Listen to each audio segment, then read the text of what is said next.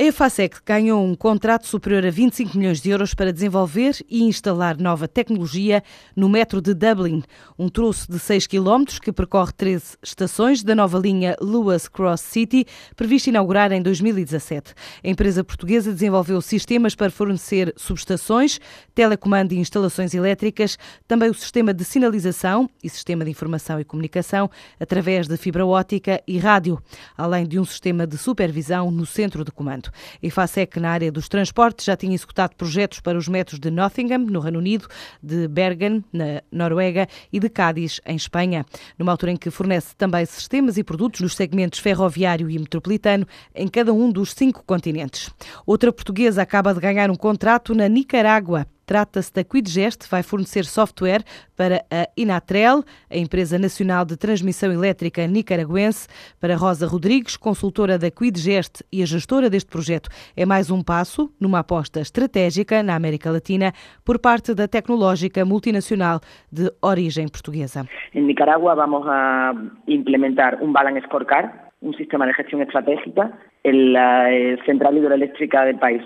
Eh, una, una gran oportunidad, un nuevo mercado y nos conseguimos este proyecto gracias al éxito que conseguimos en el proyecto en el gobierno de El Salvador, que el año pasado fuimos reconocidos con un premio Computer World and americano. Esto nos dio una gran visibilidad hizo que Nicaragua conociera la experiencia y quisiera beneficiarse a través de una institución como es la Central Hidroeléctrica, que é uma das instituições de governo público de referência do país. Além da Nicarágua, a Quidgest já opera em El Salvador e o próximo passo pode ser o Panamá, a Colômbia ou o Chile. Em América Latina estamos em El Salvador, estamos em Nicarágua e estamos estudando a possibilidade de expandirnos a Panamá, Colômbia e Chile. Sí, para este año tenemos varias oportunidades abiertas que no puedo divulgar porque están en, en trabajo, en proceso, pero hay varias perspectivas.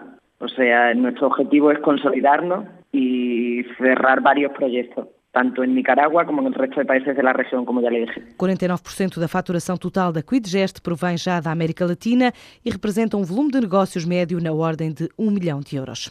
A EDP Comercial assinou esta tarde contratos de fornecimento de energia elétrica com todos os municípios da Comunidade Intermunicipal do Douro, que agrega pela primeira vez a totalidade dos pontos de consumo em média tensão, baixa tensão especial e baixa tensão normal, incluindo iluminação pública.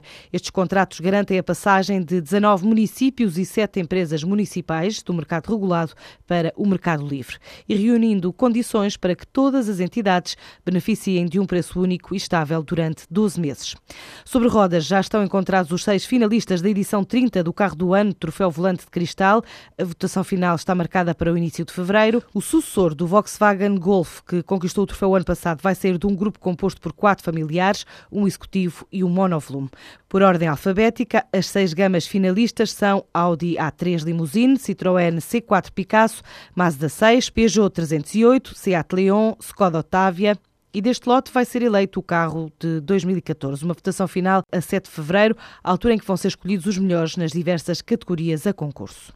Que sinais marcaram o andamento do dia? Porque é que Barroselas está no mapa? É o metal, senhores. É o metal. Que decidiram os ministros que não mandam? O país é que tem constitucional? Sim, o governo, toda a gente tem constitucional. Vem aí um aumento de impostos? Com certeza, acho que vem. É a única coisa que é constitucional. É, sim, certo. Mas, Aumentar impostos é inequivocamente constitucional. Mas também é a única coisa que o governo sabe fazer. Hum?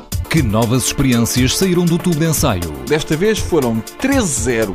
Até o busto da República votou contra. Foi um gangbang do Tribunal Constitucional no governo. Os programas da TSF estão disponíveis em podcast logo após a transmissão. Hum? Para escutar o que quer, quando e quantas vezes quiser. Está aqui uma boa notícia. Subscrição gratuita em tsf.pt/podcast. Tudo o que se passa, passa na TSF.